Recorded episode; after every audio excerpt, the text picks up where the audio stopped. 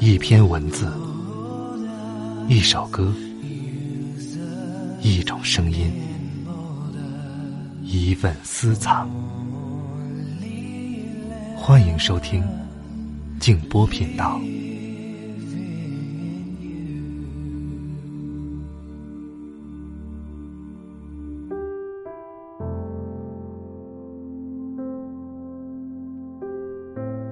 二十年代，泰戈尔访华，林徽因担任泰戈尔在华期间的翻译，徐志摩全程陪同。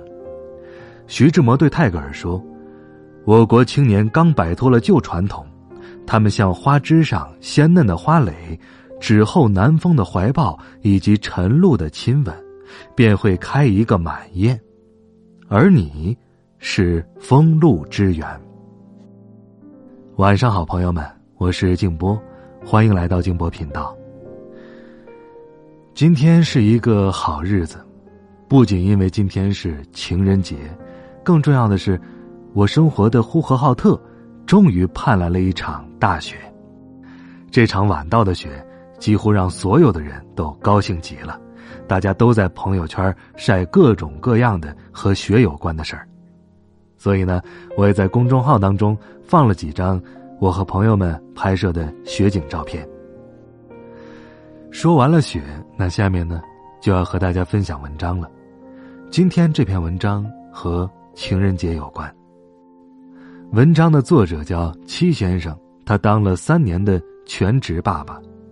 对于这个话题，我很感兴趣，因为我和他的经历呢比较相似，只是不同的地方在于，他是儿子，我是姑娘，他儿子。刚刚两周岁，我姑娘刚刚三岁。对于当爸爸这件事儿呢，我其实一直以来挺有自信的。不过看了他的文章之后，我觉得自己还差得挺远，需要学习的地方还挺多的。那么，为什么说这篇文章和情人节有关呢？因为对我来说，情人节就是要和。老婆、孩子和我的大情人、小情人一起来过的。当我们从恋爱步入婚姻，又有了一个小家伙，变为了三口之家之后，我们的生活状态已经发生了翻天覆地的变化，这是以前不可想象的。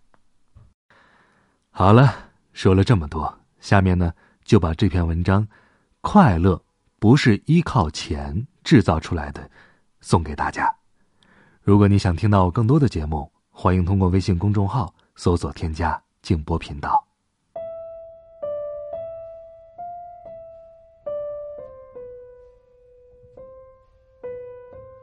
我儿子今年两周岁，我当全职爸爸三年了。有人觉得不可思议，中间那一年让我吃了。一问这句话。就知道，你肯定是没亲自下场伺候过怀孕的老婆。十月怀胎呀！以前看到过一段话，其实老公是没有资格顶撞老婆的。想跟老婆吵架，行啊，挑一个项目先完成一下试试。你敢吃一顿饭催吐一次，连催三个月以上吗？你敢连续五个月睡觉不翻身吗？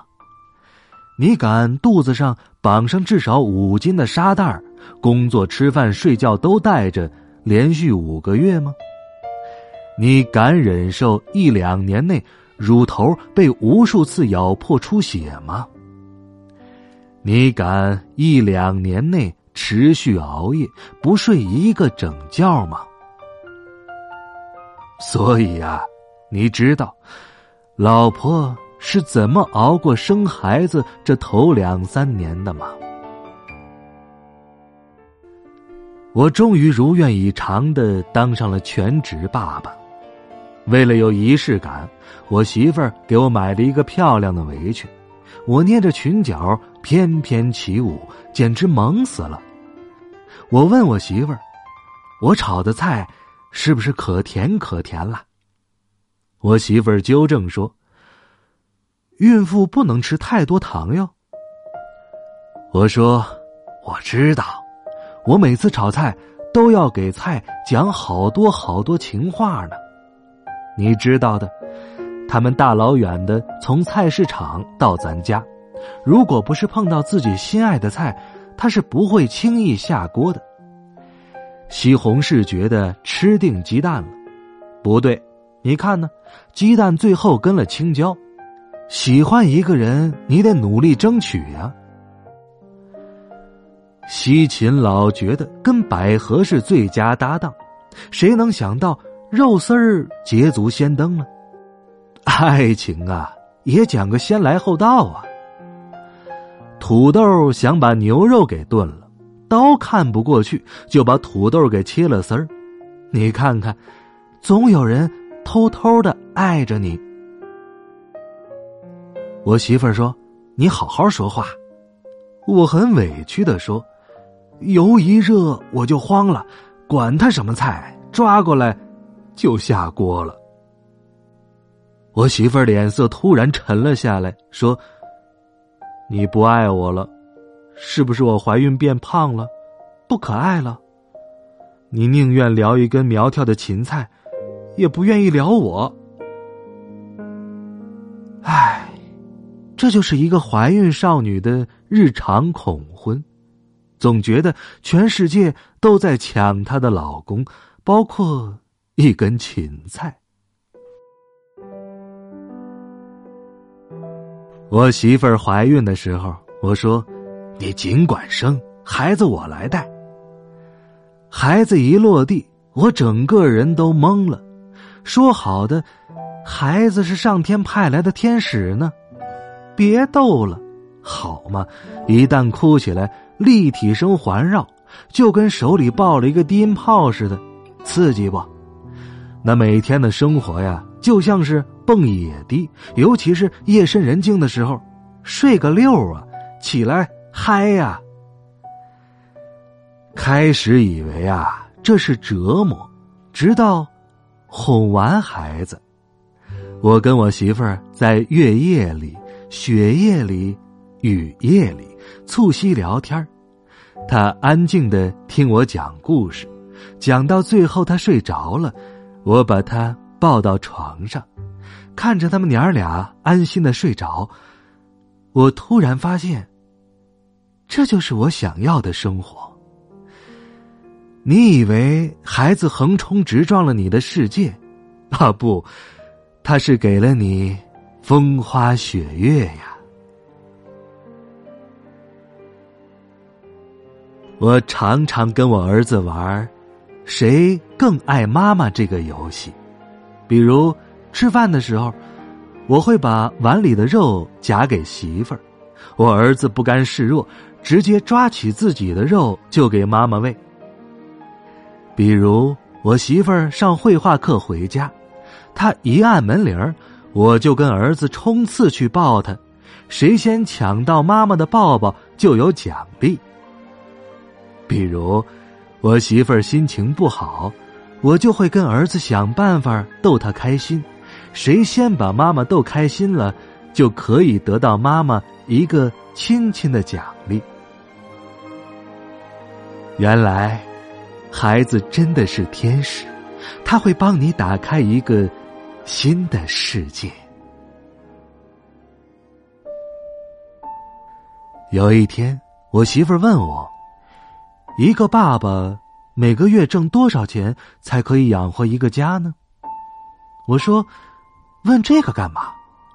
他笑着说：“怕你累着呗。”我笑着说：“你少来了，你是怕不够花吧？”他又问。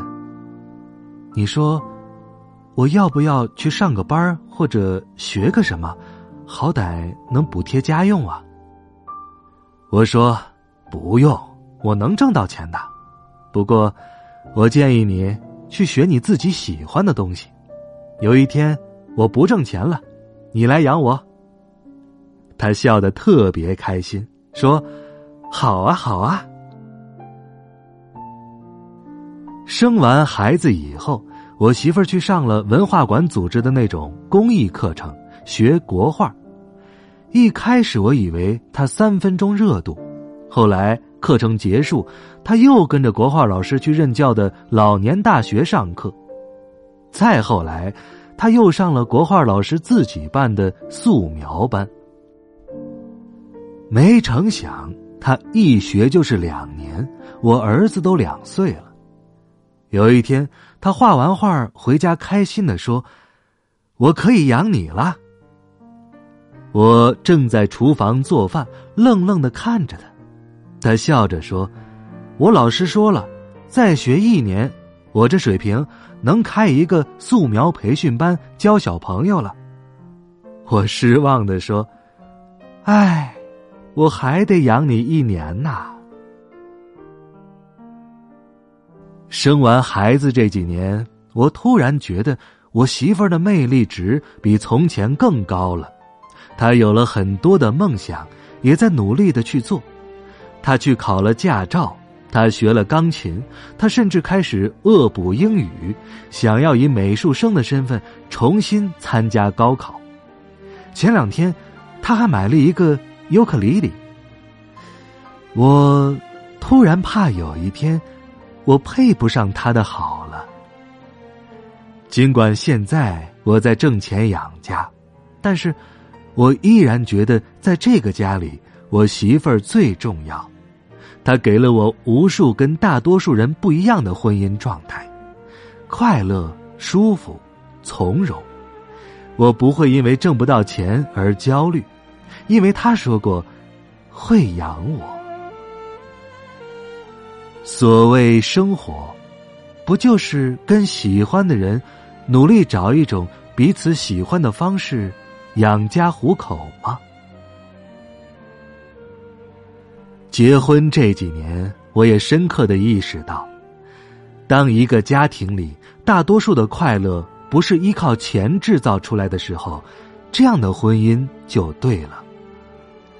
当我知道我媳妇儿怀孕，我笑着跟她说：“呃，不好意思，我更爱你了，我先当爹为敬。”就这样，我尝到了婚姻里。我更爱你的甜头。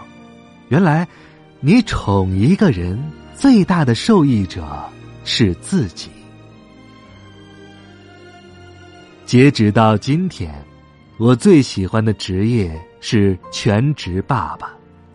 书上说，当一个人在一个领域持续工作超过一万个小时，他就会在那个领域有所成就。一想到自己。离一万个小时，爸爸又近了一步，我感觉特别萌。哈，我是爸爸，今天三岁，祝我快乐吧。细雨大风湿透黄昏的街道，抹去雨水，双眼无故地仰望，望向孤单的晚灯。是那伤感的记忆，再次泛起心里无数的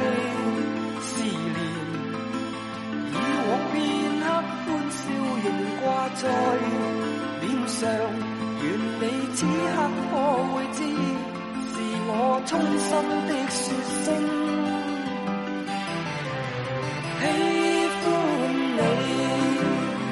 双眼动人，笑声更迷人。愿再可轻抚你那，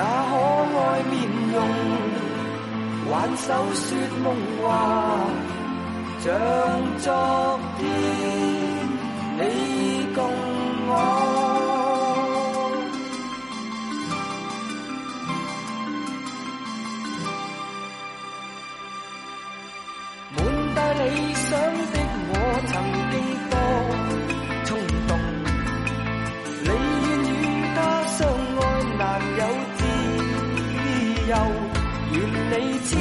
我。